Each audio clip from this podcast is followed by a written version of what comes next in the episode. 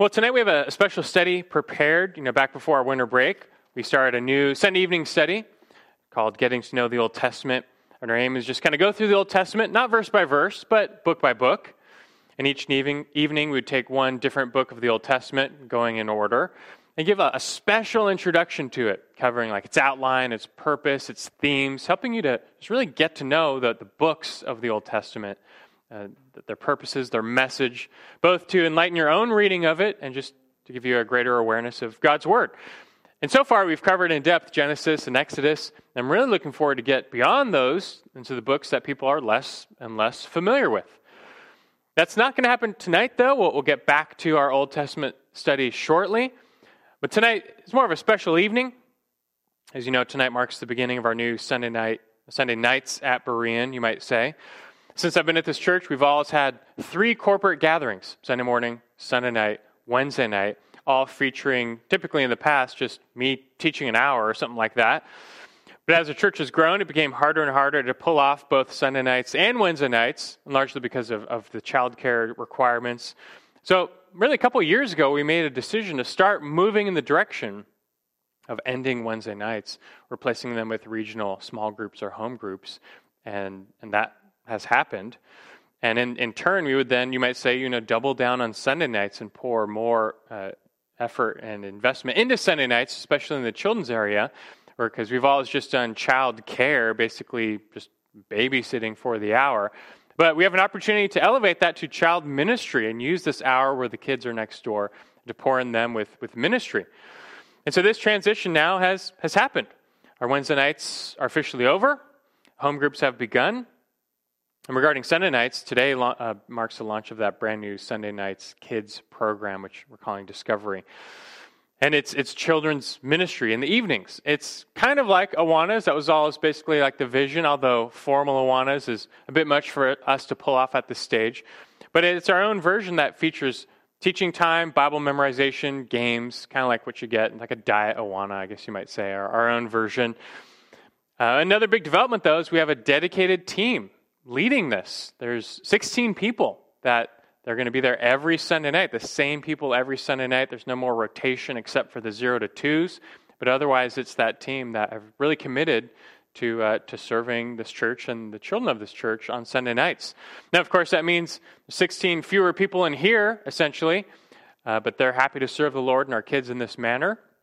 We're thankful for them to do that. and all, it's, it's an exciting time for our church as it matures and grows and develops. And for the adults, our time here on Sunday nights won't change that much. And Sunday nights is still essentially our equipping hour, where I'm not preaching a sermon per se, but more, you know, teaching a lesson, instructing the church in the Bible or theology or, or something like that. Hence, we'll eventually continue with getting to know the Old Testament. Now, all that being said, for our time tonight, I thought it'd be prudent for just one night only, tonight only, just to teach you what our kids are going to be learning about for the next six months. They have a new curriculum, like this Discovery Kids program. That just is now forever until the Lord returns. That's just the new Sunday nights. The curriculum for the next six months is something that's called the seven C's of history. That's what they'll be doing now through June. Learning about these seven C's over the course of many months, memorizing, memorizing related Bible verses. Parents will be given uh, a take home worksheets to help reinforce what their kids are learning as well. So, especially if you're a parent, it behooves you to get to know these seven C's of history and what they're all about. But even if you're not a parent, you know, this is just a great way for getting to know the big picture of the Bible. And that's what we want to talk about tonight. I mean, how do you see the Bible? Most people see the Bible as just merely a, a collection of short stories, tall tales, interesting episodes. And that's how most Sunday schools teach the Bible. It's just a bunch of interesting stories. It's a storybook, kind of like Mother Goose, it's the Bible version. And, and that's what they remember. Well, what is the Bible? They think about Noah and the flood with all the, the cute animals. They think about the parting of the Red Sea, the, the walls of Jericho coming down. And then there's a bunch of stories about Jesus. You know, he walked on water, multiplied the bread and the fish, he healed the blind, and, and all that stuff. And look, those are all great episodes of Scripture, to be sure, and they can be taught on their own, and they each have valuable lessons. But you lose out when you miss the big picture, because they all fit into a, a bigger picture, a bigger story, the, the overarching narrative, the point of the Bible. And the whole thing has, has a point. The Bible has an overarching message and purpose. Everything that has been written has a place in that overarching message and purpose. And if we're going to teach our kids the Bible for all it's worth, if we ourselves are going to learn and study the Bible for all it's worth, you can't ignore that the bigger message. You need to see the forest among the trees. And that's what we want to do tonight. We've done a good amount of study on the Bible itself here on Sunday nights in the past. So you should know if you've been with us, like what the Bible itself is. What is the Bible? The Bible at its core, it's the special revelation of God and his salvation. You can put it like as simply as possible. That's what this Bible is. It's the special revelation of God and his salvation in human history.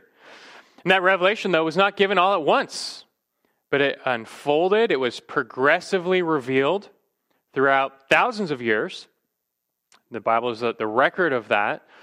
And so naturally, it has a flow, a progression to it. When it comes to the message of the Bible and the revelation of God and His salvation, there's a very clear beginning, middle, and end. And you need to understand that if you're going to interact with the Bible in a meaningful way. But to really get the flow and purpose of the Bible, identifying beginning, middle, and end is not quite specific enough. I mean, the beginning, well, that's like the first two chapters of the Bible where everything is perfect in Eden. And the end, it's like the last two chapters of the Bible where everything is perfect in Eden restored, the eternal kingdom. Everything else is, is that middle part. That's where the, the, the bulk of the meat is found when it comes to the revelation of God and his salvation in human history. And so, we need, you might say, an outline of the message of the Bible or the purpose of the Bible that's a little bit more detailed. And that's what these seven C's are. they represent the major milestones in the unfolding plan of God, the unfolding revelation of who God is and his salvation for us in human history. these seven C's was popularized by the ministry answers in Genesis it's often said that history is his story. I know it's kind of corny, but it works at the same time. And well, the Bible captures this history, God's story. It's seen through the lens of God, who aims to reveal himself to a people and, and redeem that people. And so, what are these seven C's that our kids are going to be learning about over six months? Well, they are creation, corruption, catastrophe, confusion, Christ, cross, and consummation. We'll repeat that later, don't worry about it. But our kids will be learning about these seven C's again over six months in detail, learning about them, playing games around them, memorizing verses about them. But I figured, as this is kind of the launch of this kids program and this new curriculum for them, whether you're a parent or not, it'd just be a profitable use of our time to give you the, the crash course on what these seven C's are all about really is a, useful way to uh, understand and think about the purpose, the flow, the big picture of the whole Bible. It has a bigger picture, and well, you need to know it as well. And these seven C's are a great tool for summarizing. So let's do that. And we, we can get through this all in one evening, but we should begin. So the first C is creation. You can turn Genesis 1, uh, creation. And we just studied Genesis, so you, you should know this. This should be familiar uh, to you. But there's really no shortchanging the first two chapters of the Bible. They're the foundation of the whole thing. They establish the essential worldview of Scripture. Everything was made by God from the first verse. In the beginning, God created the heavens and the earth. How did God create all things? Know, he, he speaks them into existence with His Word. He just calls forth all things. This just the, the, the, mere fact of creation as it unfolds in Genesis 1 2 is already revealing much about God. That He exists, He has all power, He's the creator of everything we see and don't see. And there's power in His Word. Look at Genesis 1 2. It says, The earth was formless and void, and darkness was over the surface of the deep, and the Spirit of God was moving over the surface of the waters before that the six days of creation begins. God makes the heavens and the earth, but it's not finished. And the earth itself is formless and void, or formless, without form, and empty. And the rest of creation is just how God forms and fills his creation. Creation was not yet good. You had a planet that was formless, it was an empty landmass, it was entirely covered with water, it was in darkness, there was no light. And so God is going to do something about all this. He's going to form and fill so as to complete his creation and make it very good. He's going to form creation to bring order out of chaos. He's going to create boundaries to separate the light from the darkness, the land from the sea. And that's what you get as Genesis 1 unfolds. In chapter 1, 3 through 5, God forms the darkness. Remember, it's formless, so he's going to form it. He creates boundaries for the darkness by creating light. He doesn't abolish all darkness, he just creates a boundary between darkness and light by creating light. Separates the light from the darkness, creates order. And then in verses 6 through 8, 9 through 10, God forms the waters. The waters were without form, or the planet was without form, so he's going to form. Above and below, he's going to create a separation to organize the waters, you might say. And above, verses 6 through 8, vertically, he's going to separate the waters above from the waters below. And in short, that's just waters below. He's going to form them into oceans. The waters above is the atmosphere, water vapor. He's going to create the atmosphere. And then below, God separates the waters to reveal dry land, verses 9 and 10. He creates boundaries on earth. He, parts, he raises mountains, he lowers valleys, dry land appears. You know, after day three, water is no longer ruling God's creation. It's no longer formless, it's, it's taken shape, it has, has been formed. But it is still void, it's still empty.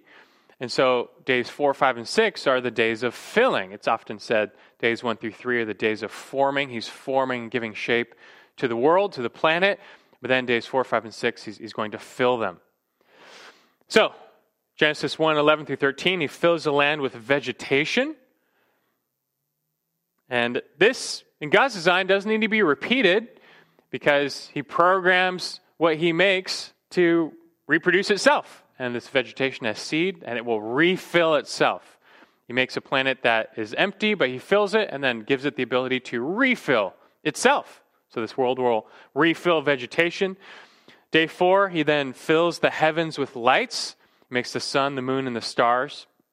These were made to mark the seasons, mark the days, create that border between day and night on earth.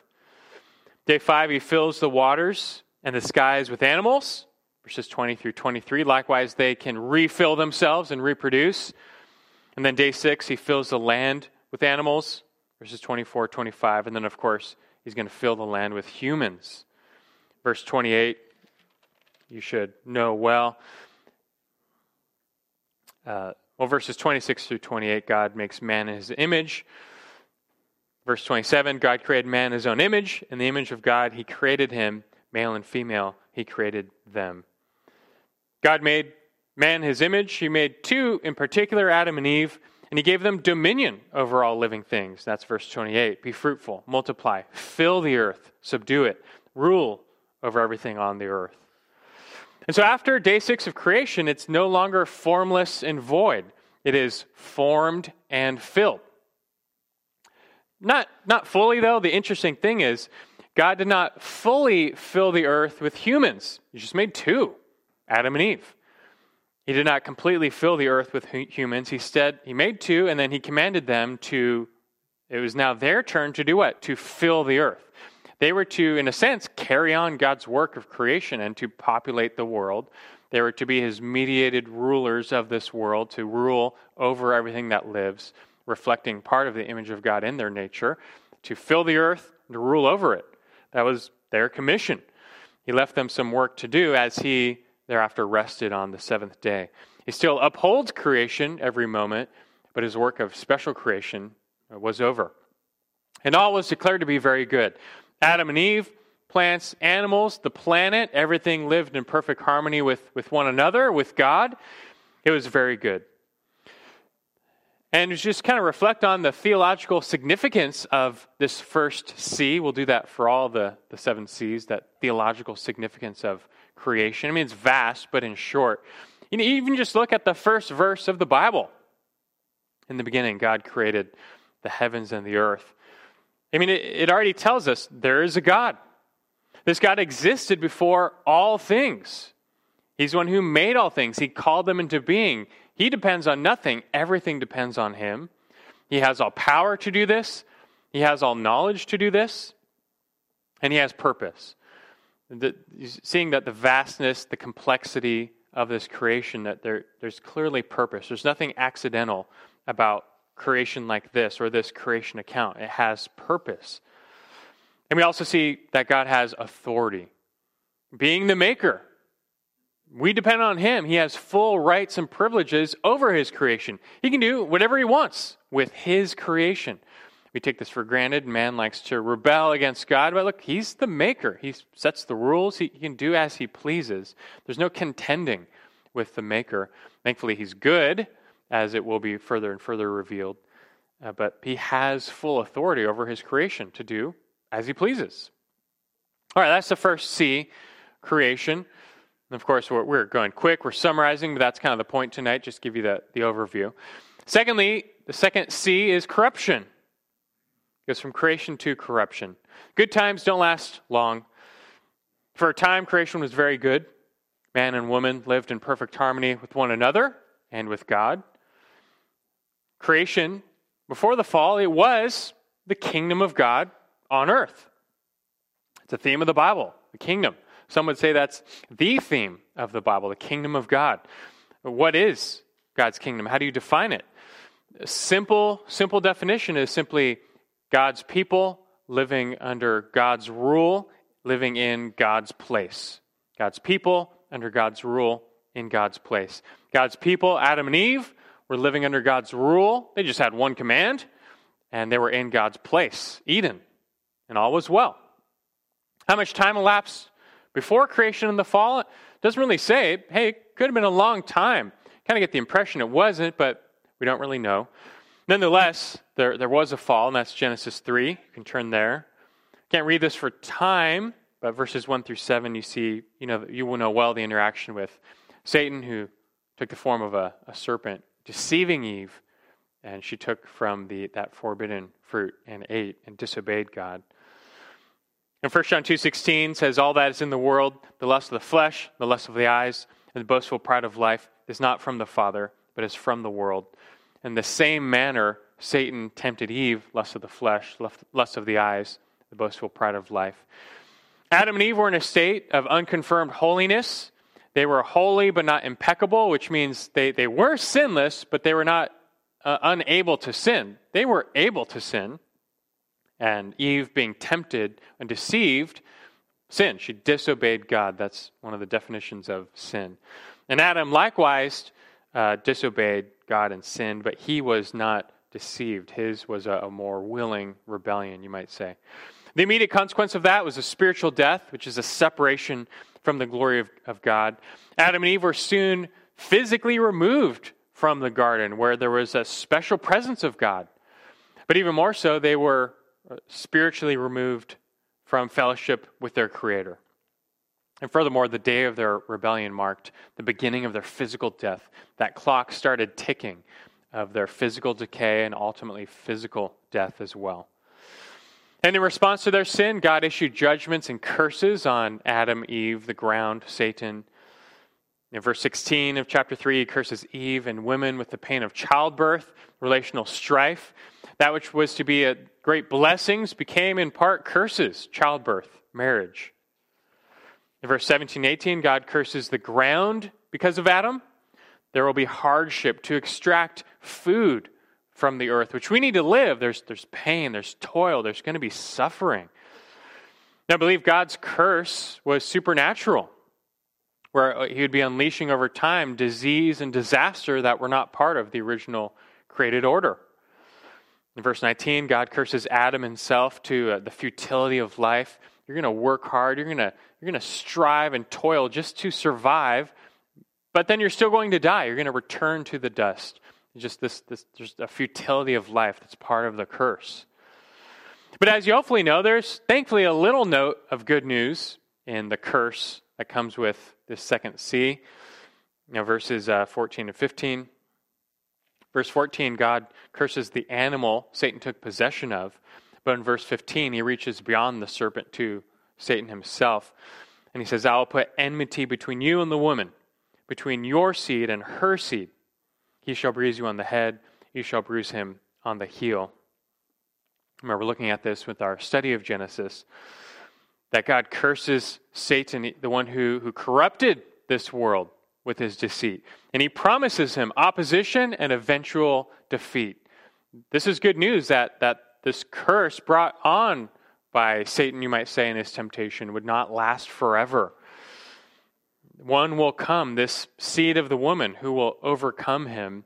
And it doesn't say much, but it gives us enough hope, a ray of hope, even in the midst of the fall, that, that this corruption of paradise, this, this loss of God's kingdom would, would end and there, it could be restored.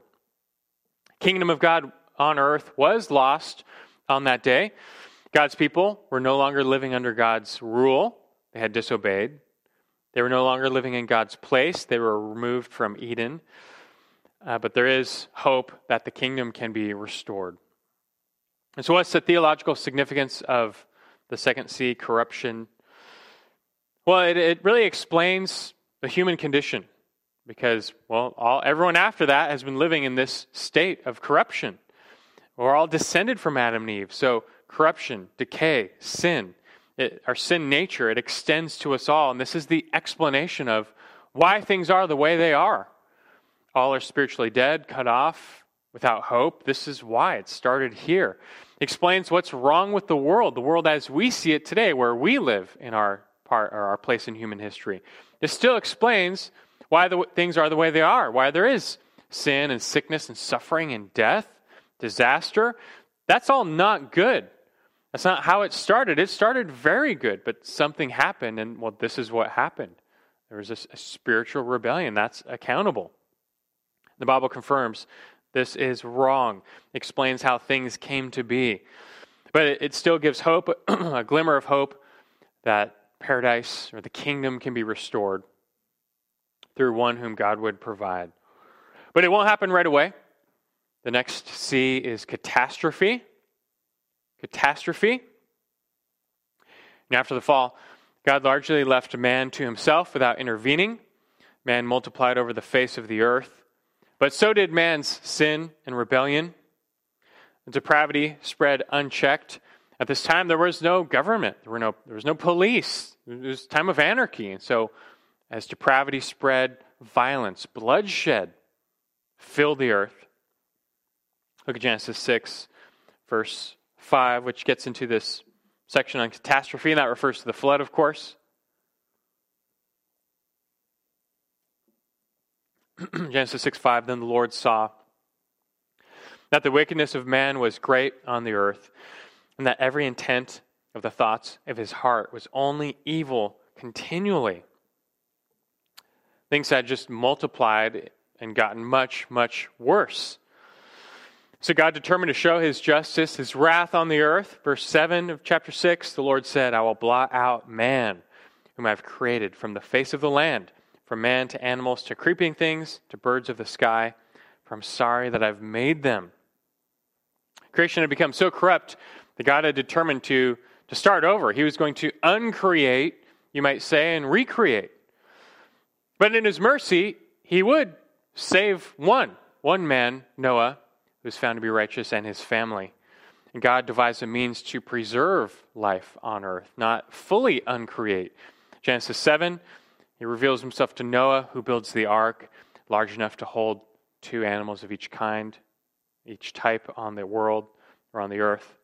But then the waters come, Genesis 7:11 in the 600th year of Noah's life, in the second month, on the 17th day of the month, on the same day, it says, all the fountains of the great deep burst open and the floodgates of the sky were opened. This was no doubt a global flood. You look down verses 17 through 20. Uh, the flood came upon the earth for 40 days. The water increased, lifted up the ark so that it rose above the earth. The water prevailed and increased greatly upon the earth. The ark floated on the surface of the water. The water prevailed more and more upon the earth, so that all the high mountains everywhere under the heavens were covered. And the water prevailed 15 cubits higher, and the mountains were covered. God was, was uncreating. Remember, in creation, after he made the planet, it was formless and void. Land was there, but it was covered by water. And as a side note, if you take Earth's surface and you you raise every valley and you lower every mountain so that the world is just perfectly flat and of the same level, there's enough water on the planet to cover the earth almost two miles, the whole planet. And God was merely reshaping, and it was now again formless and void. It, he'd wiped out all life. It was formless and void once again. Except for the ark, he had made a way to save some in his wrath. All hope was not lost. Representatives of mankind and animal kind were saved in God's mercy, and he was going to repopulate the earth. The waters receded, the earth takes shape again, likely a, a new shape. We believe this was radically new, that the, the flood was not a gentle event, but a catastrophic event. God provides a boundary between land and sea again. The world is going to be repopulated. It's a sense, in a sense, like a recreation. And in a way, Noah is like a second Adam. You look at Genesis 9 1. God even commissions him. God blessed Noah and his sons and said to them, Be fruitful and multiply and fill the earth. There's that, that commission again. But Noah, as you know, would prove not much better than Adam. He would have his own fall of sorts, and nothing would really change. Pre flood, post flood, uh, man's depravity would be put in check, as God Himself in chapter 9 institutes government, He institutes the death penalty. He puts a check on the widespread violence through government. But man's heart is unchanged. That really gets into the theological significance of this third C, catastrophe. I mean, for one, you see an expression of God's wrath, His power, His righteousness, His justice. God is a just judge. And if He were to wipe out everyone, like this, he, he's only just. He's doing what is right. Everyone was receiving what they deserved. God, it's his prerogative to judge, and when he does so, he only does what is right. But thankfully, we also get a little preview, like, like in, in creation, there's a little glimmer of hope. Get a preview of his mercy, where he just determines to save a righteous remnant. And all need saving, but only God's grace can provide that. But you know, if people are to be truly saved from the wrath of God, they need more than an ark. That's clear in Genesis 8:21 after the flood, what God himself says. The Lord smelled the soothing aroma. The Lord said to himself, I will never again curse the ground on account of man, for the intent of man's heart is evil from his youth. People to be saved, they need more than an ark, they need new hearts. For now, though, Noah, his children, they get off the ark, they repopulate, but this world will still be corrupt and cursed eh, because the earth will be repopulated by sinners. They still inherited from Adam that sin nature. Rebellion will continue. The kingdom will not come yet. And so you get into the fourth C now, which is confusion. Confusion. After the flood, the descendants of Noah did indeed repopulate the earth. They multiplied, but they didn't scatter. Instead, man united together in rebellion against God. They wanted to make a name for themselves. This is reflected in the, the Tower of Babel incident. You can pop over to Genesis 11. You know, verse 4, it says that the people gathered. They said, Come, let us build for ourselves a city and a tower whose top will reach into heaven. Let us make for ourselves a name Otherwise, we will be scattered abroad over the face of the whole earth.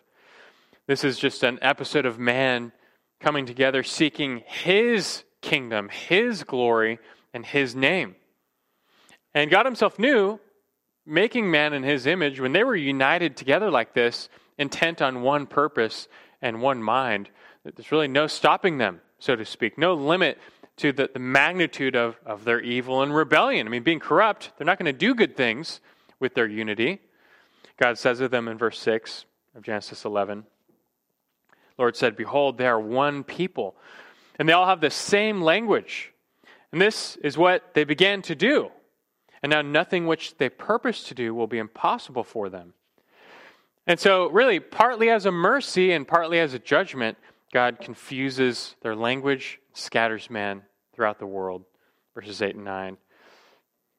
Now, after this event, in Genesis 11, that the confusion at Babel, after this, and we learned this back in Genesis into Genesis 12 and beyond, after this, God is really going to move forward the progress of his revelation revelation of who he is, revelation of his salvation. You know, so far we've seen the problem of sin, which brings catastrophe, it brings confusion. God's kingdom was lost on earth. But God's going to redeem, He's going to restore His kingdom, His rule on the world. And if you remember, God initiated that plan through one man, Abraham, later his seed, Israel. And so throughout the rest of Genesis, Exodus, and beyond, we find how God, He calls Abraham to Himself and later His people. He forms His people Israel into His holy chosen nation. He enters into a covenant with them. He gives them His law. He brings them into His holy land, the promised land. And when you think about it, you put this together, you find that Israel was, at that time, the latest expression of the kingdom of God on earth restored. The rest of the nations were to, to come to know the blessings of the one true God in seeing an expression of God's kingdom in Israel. God's kingdom is God's people. In this case, it was the descendants of Abraham. Living under God's rule, for them it was the law. Living in God's place, they were in the Holy Land.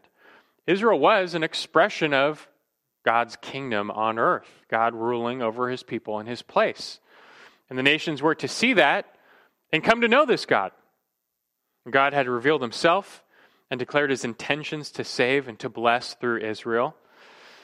But look, with just a few exceptions, and really just a few exceptions, Israel failed uh, as a representation of the kingdom. They had the externals of the kingdom, but, but never the internals.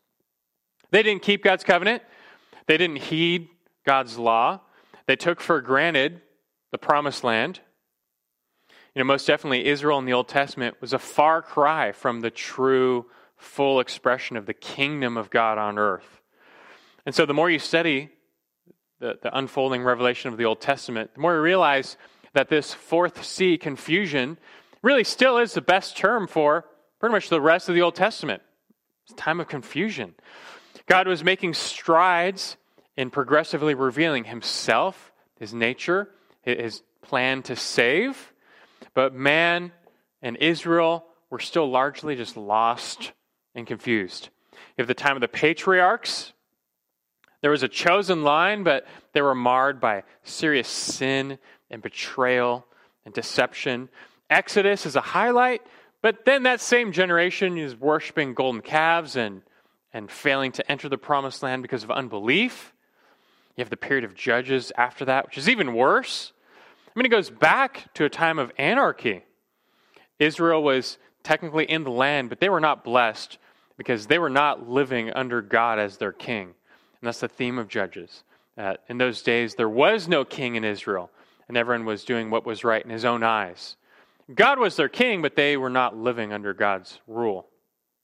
Speaking of kings, you get after that into the period of the kings. And yeah, you have a few brief highlights the reign of Solomon, the reign of David. But, you know, the vast majority of this history was not good. Even the good kings like David were marred by sin. Most of the kings, though, were just outright evil and led the people straight up into idolatry. And so by the end of this time recorded in the Old Testament, what's the result? The expression of, of the kingdom is again lost. That God's people are no longer living under God's rule in God's place. The temple is destroyed and they're exiled from the land. This is like a, another type of a fall from Eden. They're, they're, they're gone. This kingdom has failed. And in judgment, God, God kicked them out as they had forsook his rule again and again. So we can kind of put together a little of the theological significance of this fourth C, confusion.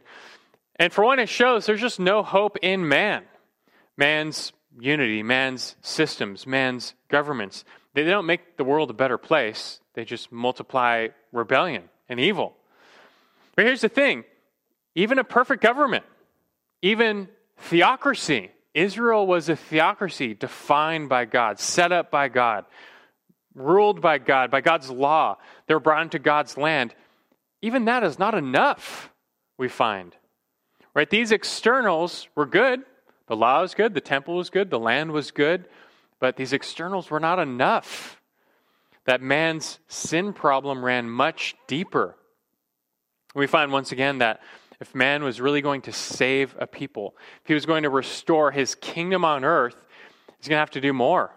You need more than an ark. You need more than a temple. You need more than the law. You need more than a land. He's going to have to do something more. And God was thankfully prepared to do more. And this leads right into the fifth C, which is Christ. Christ. God had always planned to do more. And when the fullness of time had come, he sent forth his Son into the world. Galatians 4, verse 4, that he might redeem those who were under the law. Let me talk about a major milestone. There is only ever one way this fallen, broken, cursed world could be saved and redeemed.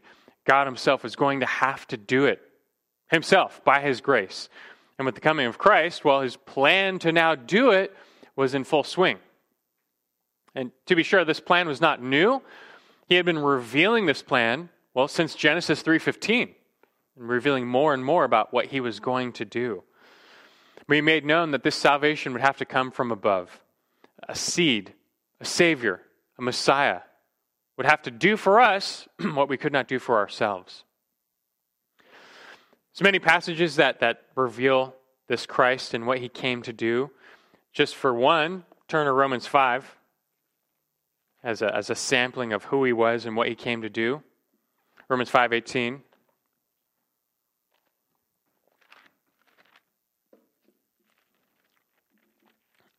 to save man God sent a new representative of man.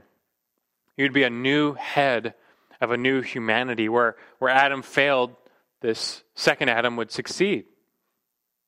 Romans 5:18 So then, as through one transgression there resulted condemnation to all men, even so, through one act of righteousness there resulted justification of life through, uh, to all men. For as through the one man's disobedience the many were made sinners, even so, through the obedience of the one, the many would be made righteous. And it goes on. But this Jesus, this second Adam, he was going to accomplish for us something to, to undo that curse, that act of unrighteousness that, that brought us all into corruption, he's going to be the one to, to do something about it, to reverse that curse. The only way this could happen is if he was more than a man, and indeed he was. He was God incarnate. You know, John 1 1, in the beginning was the Word. He was there in the beginning. In the beginning was the Word. The Word was with God. The Word was uh, God. He was in the beginning with God. But verse 14, the Word became flesh and dwelt among us. We saw his glory. Glory is of the only begotten of the Father, full of grace and truth. This was Yahweh God himself come down, dwell among his people, take on human flesh. Though free from the stain of sin, he was not part of the corrupt race, being virgin born. He went on to live a perfect, sinless life. As John the Baptist recognized when he saw him, behold, the Lamb of God who takes away the sin of the world. Jesus came as the spotless Lamb of God. He would go on to display his power and authority. The same power and authority that God displayed in creation in Genesis 1, Jesus displayed in his whole ministry. He's healing all manner of sickness, disease, blindness. He's even raising the dead. He shows his power over creation.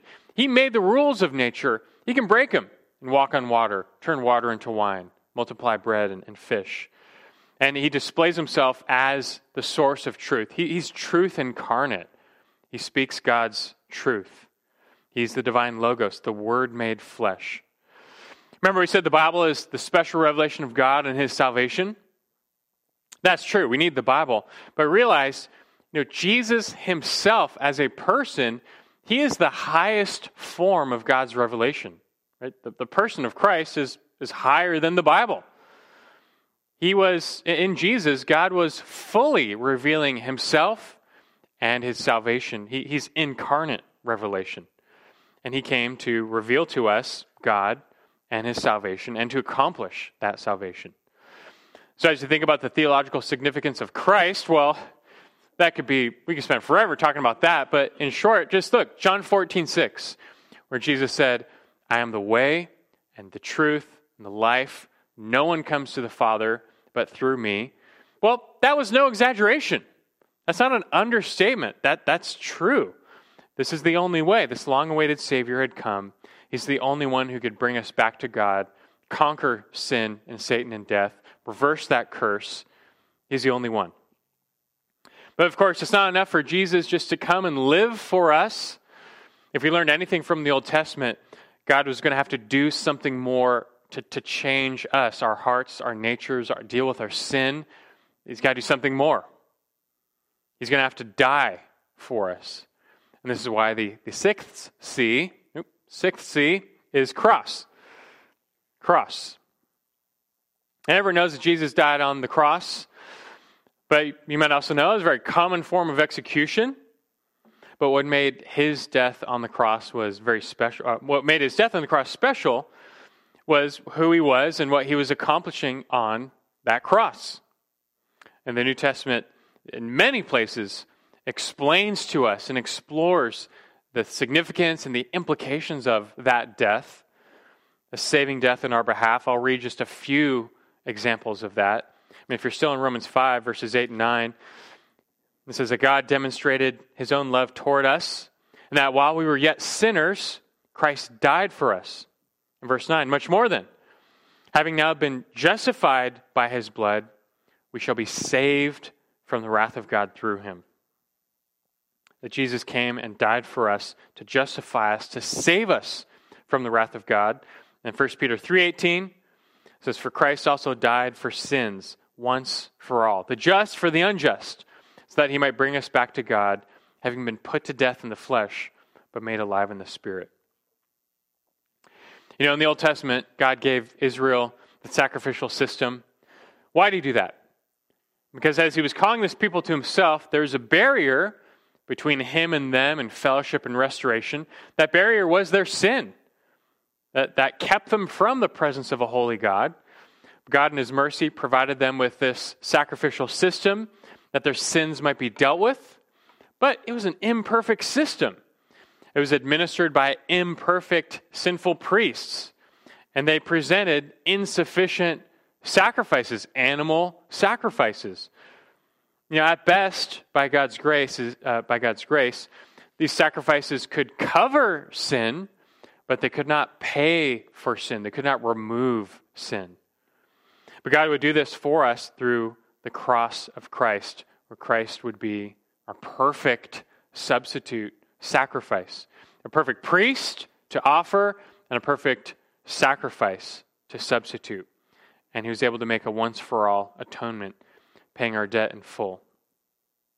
Hebrews 7:27 says this this priest Christ he does not need daily like those high priests to offer up sacrifices first for his own sins then for the sins of the people because this he did once for all when he offered up himself He's the, the offerer, the offering, together as one, and just once for all, a perfect sacrifice. And whereas Adam failed as representative head of man and, and plunged us all into sin and corruption, the second Adam succeeded. He died on the cross and bore the full weight of our sin that we might be brought back to God. And on the third day, he rose again. Jesus rose from the grave. And this, this proved God accepted his payment for sin, that full atonement had been made. And the wages of sin is death, but having paid for sin in full, drinking the full cup of God's wrath, the grave couldn't keep him. He had conquered, overcome sin and death. And he rose to life eternal, and he leads us in that everlasting way. And so, the theological significance of the cross, well, again, it shows the only way this is what had to happen if both humans and even the planet could be restored. For, for the enemies of sin, Satan, and death to be conquered and overcome, This was the only way. In the mind of God, in the plan of God, this is the only way. He's the only substitute for sin, the only means of forgiveness and righteousness, both of which we need if we are to be restored and reconciled to God. God gives this to us for free as a free gift. We receive it by the means of faith in this Savior. And therefore, well, you want significance, you had better believe in this Savior. You better call out to Him as your Lord and Savior, that you might be saved from the wrath to come. Where Jesus said in John 5 24, He who hears my word and believes Him who sent me has eternal life, does not come into judgment, but is passed out of death into life. Speaking of that coming judgment, leads to the last C, consummation. Consummation, the end of all things. And it's amazing that even after Jesus came, he died, he rose. He's God incarnate, but the world at large did not recognize him and still does not recognize him.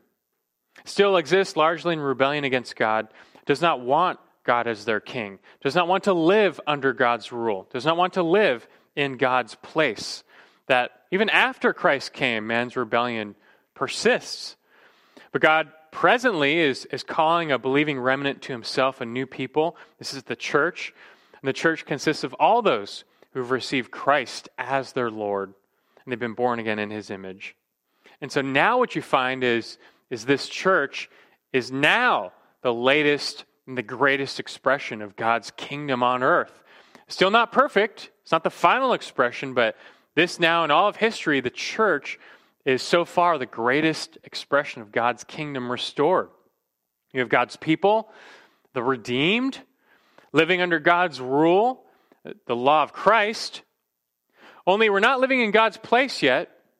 That is still to come, but in the meantime, God comes to us.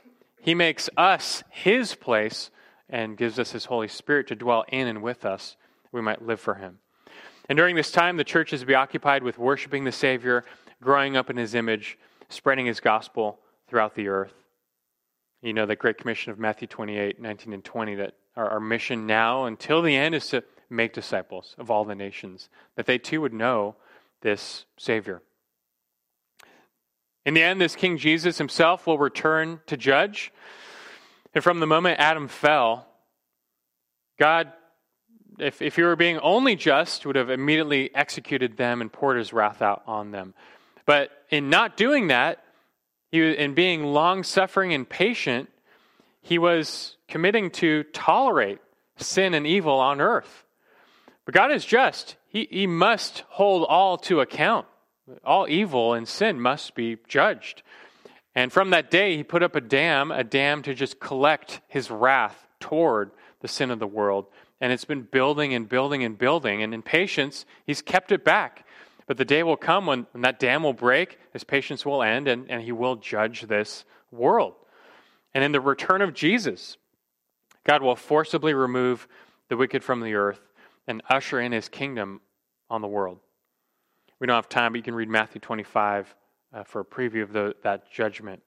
He will usher in his kingdom on earth, and this will be a time where, where, God will reign. The kingdom will come, the kingdom will be on earth with Jesus as king.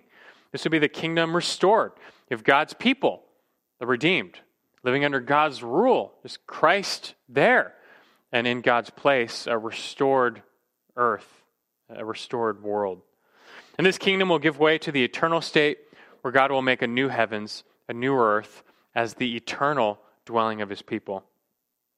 And that the consummation, it's the longing of all true believers and even creation itself, which which groans and, and longs to be free from corruption, to be free from the curse. Kind of like we learned this morning. Romans 8, the creation groans. First Peter, or rather two, 2 Peter 3.13, he says, according to his promise, we are looking for a new heavens and a new earth in which righteousness dwells. That day is coming. I read this verse at, at Wayne's funeral on Saturday. Uh, it's previewed, that coming day, the consummation, the end of all things is previewed in Revelation 22, 3 and 4. And let me read that again. it speaks of that, that final kingdom, new heavens, new earth, and says, There will no longer be any curse. The throne of God and his Lamb will be in it. His bondservants will serve him. They'll see his face, and his name will be on their foreheads. The Bible starts in a garden, it ends in a city, but creation is, is restored. Eden, paradise, is restored by this Savior. Sin, Satan, death will be abolished. There'll be no more. And truly, old things will have passed away, new things will come. And what is the theological significance of the consummation? Again, we could talk about that forever, but suffice it to say, and as we think about the Bible, it has a beginning, has a middle, has an end. We are living somewhere like sort of in the middle, but learning about the end, we are to live now in light of the end. Because the, the story is written, it, it's over. In God's eyes, this is what will happen. We now need to live in light of this end. And so, what kind of people ought we be in light of this consummation? The end of all things is near, and Christ is coming soon. And so, we, as his people, should be diligent and prepared and faithful to, to worship, to witness uh, with all the days he gives us. Well, these are the seven C's of history. And they really do a good job of capturing the flow and the unfolding progress of, of the revelation of God and his kingdom, who he is, and his plan of salvation, his plan of, of restoring rule on this earth that was lost so many years ago. But one day, God's people will live under God's rule in God's place forever. And the more you learn this, the more you can appreciate the majesty of the Bible. It's not merely a collection of, of short stories and tall tales. This is the mind of God, and, and it is profound. And the more you can see that bigger picture, well, the better. Well, I hope that helps you. If you're parents, now you can help your kids when they ask you about the seven C's. And even if you're not, you don't have kids over there, uh, it's still profitable for just getting a better handle on Scripture. Well, that's going to do it for tonight. So let me end us in a word of prayer and uh, we'll see if these kids are done. Had a good first night. So let's pray. Our good Father in heaven, we, we marvel at your word. We just marvel at you and what you have done with this world. You're, you're the God of, of everything, the God of all existence, the maker. And we need to just pause and remember and marvel at the one who just spoke everything we see into existence. That gives you full rights and privileges over us and our lives. You get to tell us what's true and false, what's right and wrong, what we ought to do, how we ought to live. But we have all gone astray from that and are under your, your justice, which we see in the flood, for example. But Lord, we, we thank you for that mercy. From Adam to, to Noah and to Christ, we see your mercy revealed that you, you set about to show your glory in saving some and those who would call upon Christ, the Savior who, who died and rose, that we might be reconciled, that the wedge of sin might be removed. And may we be those who cry out to Him and now follow Him with all of our lives. We thank you that, that the Savior has come. We're thankful that we get to live on this side of the cross, and we long for that consummation. And until then, may we be a people who lives in light of the end, serving faithfully our Savior, seeing His name spread throughout the world. And until then, we, we pray that you come quickly. We pray that you, you restore this world, you bring justice and righteousness back, that your kingdom comes. And so let that be all as our prayer. May we live faithfully, but Lord, your kingdom come, your will be done on earth as is in heaven. In Christ's name we pray. Amen.